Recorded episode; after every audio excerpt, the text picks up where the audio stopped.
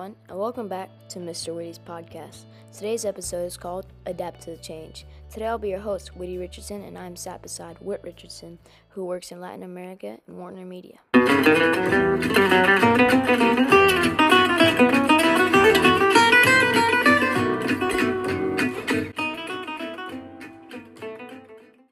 Let's get started with today's podcast. So, our first question for you today is Where did you grow up? I grew up in uh, Chattanooga, Tennessee, which is not so far from Atlanta, uh, about two hours north. You first heard that you were going to move to Argentina. How did you feel? I was excited. I really was looking forward to it and had a great job offer there, and I was ready to go. And I'd actually been to Argentina before, but Argentina was the third time I lived abroad. So the first time I lived abroad was about 10 years before that when I was 19 or so, and I went to university in England. From there, I went on to Spain. But the first time I went abroad, I was a little bit nervous. I didn't know what to expect. And, you know, you didn't have the internet was just beginning then, so it was hard to keep in touch with your friends and family.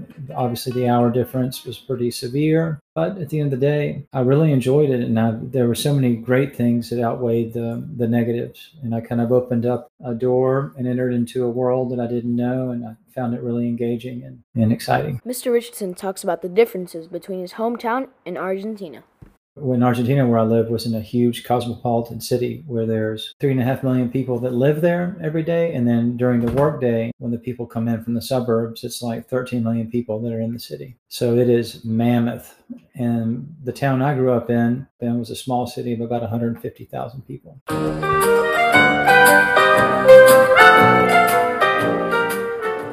Culturally, Argentines are very expressive people. It means that they're very open with what they're thinking and feeling. And you meet somebody, and within five minutes, they'll tell you everything about their life. And I found that where I grew up, people are a little more reserved um, and seem to talk about other things, uh, the weather, the football game, and whatever. But they weren't as open with their you know, intimate feelings. Did you bring any objects from Tennessee to Argentina that reminded you about home? I did. I brought my dog. I did. I brought my dog, and so, so, so my dog uh, Guinness came with me to to Argentina, which is always a reminder of home. I brought a lot of my fishing gear and and did a lot of fishing in Argentina, especially fly fishing. You got trouble, and I got them too. There isn't anything. When you moved to Argentina, how are you feeling? Was feeling excited, you know. And then the one thing that happened to me when I moved, my timing probably not the best because in the southern hemisphere, when it's wintertime, it's summertime in the northern hemisphere, and vice versa. And so I moved to Argentina in May, which is just when it was starting to get warm in the United States. And when I got to Argentina, I got there just before winter started. So I probably should have done it. I probably should have moved to Argentina like in November, where it was starting to get cold in the States. Do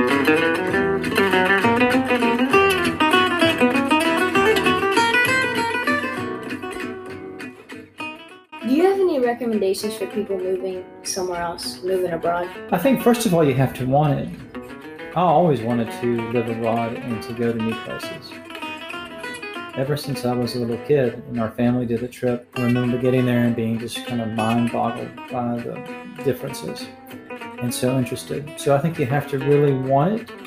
And then if you if, if that's your starting point, things should go well and try to be always positive about it and always looking at the at the glass of this as if it is half full and not half empty. Argentina is known for their amazing steak. Your favorite cut?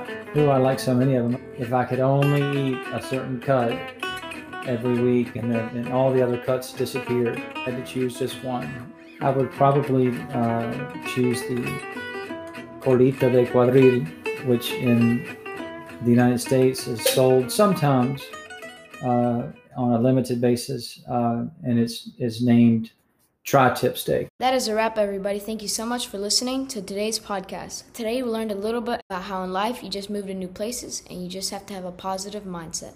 Thanks, Dad, for doing this podcast with me. I learned a lot today, and I also hope that the people at home learned a thing or two.